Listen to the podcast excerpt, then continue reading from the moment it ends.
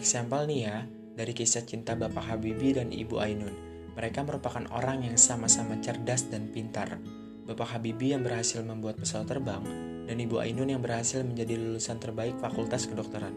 So, berarti jodoh emang cerminan diri sendiri kan? Someday, lu pasti bakal nemuin pasangan yang emang lu cari selama ini, yang emang sesuai sama apa yang lu mau, yang punya goals dan impian yang sama kayak lo, dan yang pasti satu frekuensi sama lo.